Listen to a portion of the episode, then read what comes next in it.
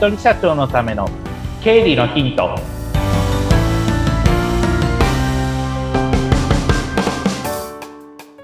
皆さんこんにちは。理財実践塾株式会社の池田隆之です。こんにちは。インタビュアーの水野紅子です。本日もよろしくお願いいたします。よろしくお願いします。もうあの学生さんたちも夏休みに入っていて。ああ、もう、そういえばそうですね。なんか、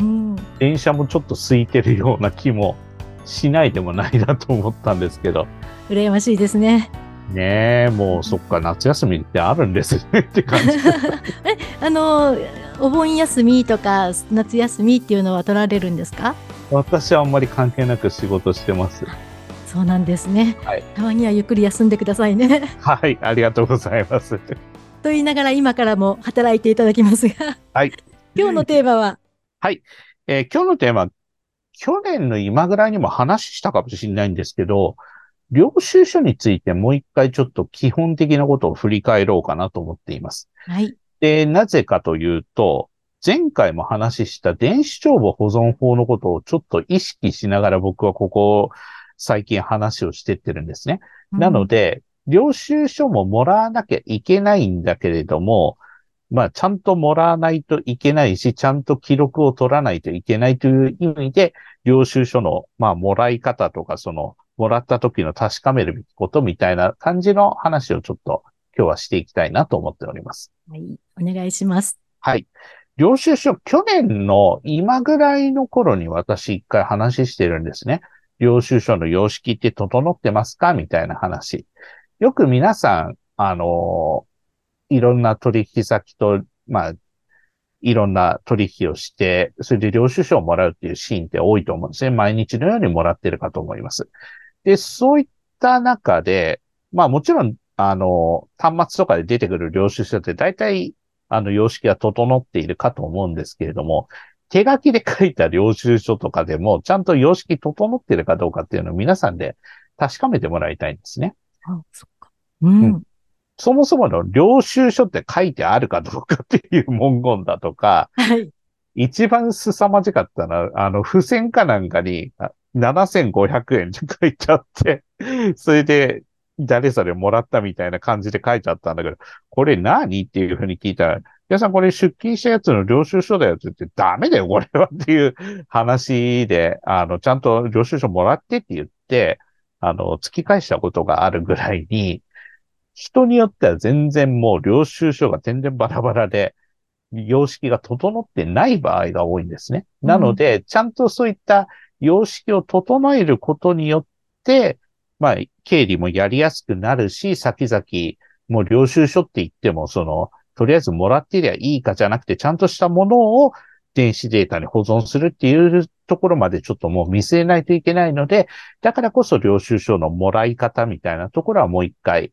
おさらいしといた方がいいかなっていう意味でちょっと話をしていってます。はい。で、今申し上げたように、そもそも領収書って書いてありますかっていうのがまず一番目ですね。で、皆さん領収書のイメージどんなものでもいいので思い返していただきたいんですけど、必ず日付ってもらえますよね。はい。一番日付が空欄になりやすいんですけど、とりあえず、あの、もらっといたって言って、日付入れ、入れてもらわなきゃダメでしょって言って、僕は突き返すパターン多いんですけれども、ちゃんと日付を入れてもらう。例えば、えー、7月の25日だったら7月25っていうふうに入れてもらうっていう感じです。で、あとそれからまあ、宛名ですね。えー、理財実践塾株式会社とか、水野紅子様みたいな感じで書いてあること。あとは金額。例えば7500円とか1万円とかってあると思うので、書いておく。で、それに伴って、例えば税抜きで5万円以上の領収書だったら、必ず収入印紙は貼っとかないといけない。っていうのは決まり事になってますので、必ず、えー、税抜きで5万円以上だったら、もう必ず領,、えー、領収書に収入印紙をペタッと貼ってあるかどうか。で、あと内容ですね。うん、えー、例えば、まあ、お品代として、まあ、できれば、な、何かちょっとわかるようにしてもらいたいんですけれども、えー、お品代。で、あと、それからもらった人の住所と氏名と印鑑がちゃんと押されているという、うん、最低限そういったところは、わからないと、領収書としては、ちゃんと、まあ、形をなしていないことになっちゃうので、そういったところはちゃんとまず形を整えるっていうところを、あの、していただきたいなっていうところになってます。はい。この辺。印鑑もやっぱりないとあんまり良くないですかね？最低限サインはしていただきたい。直筆のサインですけど、まあ、印鑑を押していただく方が、まあ、望ましいですよねっていうところになりますので、はい、なので、印鑑も押していただくっていうところですね。まあそれ、それがちゃんとしたフォーマットっていうところになってきますので、うん、まあ、印鑑は押していただいた方が、私は良いかなと思ってます。はい。で、そうすると、あのよくある、ありがちのパターンとしては、日付がない。まあ、これはもう突き返すしかないですけれども、宛名がないっていうのもちゃんとまあ書いてもらうっていうことですね。で、あと、金額がないは持ってのほかです。もう、なんとでも偽造し放題になっちゃうので、それで、とりあえず白紙の領収書もらってきたって言っても、もらわれても俺困んだよなっていうのは、結構経理の、経理側のあるあるなので、じゃあこっちに俺が金額書き加えろっていうのかっていうことになっちゃいますから、それはもう完全に犯罪になっちゃいますから、もう改ざん行為になっちゃうので、それはもう絶対やめていただきたいんですけれども、そういうことはまあしないようにしていただく。で、内容って書いてあるのは、経理でいざ、まあ入力するってなった時に、とりあえずお店の名前とか書いてあれば、僕の場合、まあ入力するときに調べまあ、そのお店の名前調べて、ああ、多分飲食店かなと思って、まあ、飲食店、まあ、例えば接待交際費みたいな感じで入力することが多いんですけれども、それでも全然わかんない場合には、まあ、直接社長に聞いちゃうんですよ。これ5万、5万いくらの領収書あったんですけど、これ中身何ですかって言って、ああ、これこれこうだよって言って、ああ、わかったっていう例えばなんか物買ったんだよ、だったら、OK、物買ったんだね、みたいな感じでなるんですけど、店名だけだと、まあ、店名だけでも書いてあればいいんですけど、お品代とかってなった時に、さて中身なんだっていうふうに、やっぱり経理側からすると困ってしまうので、できればやっぱり内容、例えばどういう目的のもので、どう、どういう目的でどういうものを買ったのかみたいなのは、書いていただけると、後々見返したときに、あ、そうか、このタイミングで、例えば、音響スピーカー買ったんだなとか、このタイミングでマイク買ったんだなみたいなのを振り返ることができるので、まあ、なかなかお品代としか書かない場合が多いと思うので、それは領収書の裏側に補足的に書いてもらうと、まあ、後々見返したときに自分が助かるんじゃないのかなって思います。それよくあります。その場では絶対わかるから、品代でいいですか？でいいですって言っておいて、えっと、これなんだっけな？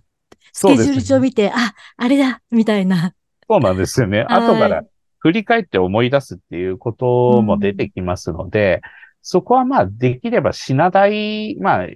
お品代ですとしか頼みづらいっていうのもよくわかるんですけれども、うん、できれば裏面かなんかに自分でメモって形で書いておく方が後々まあ見返したときに思い出しやすいかなっていうふうに感じてます。はい。あとは、飲食した場合、例えば、その喫茶店とかで打ち合わせをしましたとか、あと、どっかで、あの、お客さんと一緒に食事をしましたとか、私とかだったら、その、それこそ、例えば顧問の税理士の先生と一緒に、そのお客さんのところの飲食店で食事をしましたみたいな感じのことがあるんですけど、その時にはど、どっかしらで飲食したとかっていうことであれば、何人で誰と行ったかまではメモしていただけるといいかなと思います。まあ、ちゃんと、あの、仕事の一環で行ってるのか、それとも、プライベートなのかっていうのはちゃんと色分けするっていうところにもつながってるんですけども、そういったちゃんと仕事の一環で、えー、ここのお店行ったんだっていうところを明確にしてもらう意味で、裏面にその、行った人の名前、例えば、水野池田みたいな感じで書いておいていただけると良いかなというふうに、まあ、日々の実務上でそれは感じていることです。はい。なので、その辺の領収書のその取り扱いですね。うん、様式が整っているとは思うんですけれども、こと気をつけなきゃいけないのは手書きでやってるときは、その辺のところが今申し上げたその領収書っていう文言だとか日付、宛名、金額、その内容、あとそれからもらった人の住所と氏名と印鑑っていうところは忘れがちなので、そういった今言った 6, 6個の項目についてちゃんと書かれているかどうかっていうのをもらった後にすぐチェックするっていうことは必要になってきます。そうですね。ついついもらって、ふって財布に入れてしまうみたいなね、はい、ことがありますので。そうなんですよね。うん、なので、そこの部分だけは気をつけていただきたいのと、飲食に関しては、大体もう、あの、加熱かなんかで、もう印字されている状態のものが多いと思うので、手書きのものをもらうっていうのは、機会が皆さん減ったかと思うんですけれども、もし可能であれば、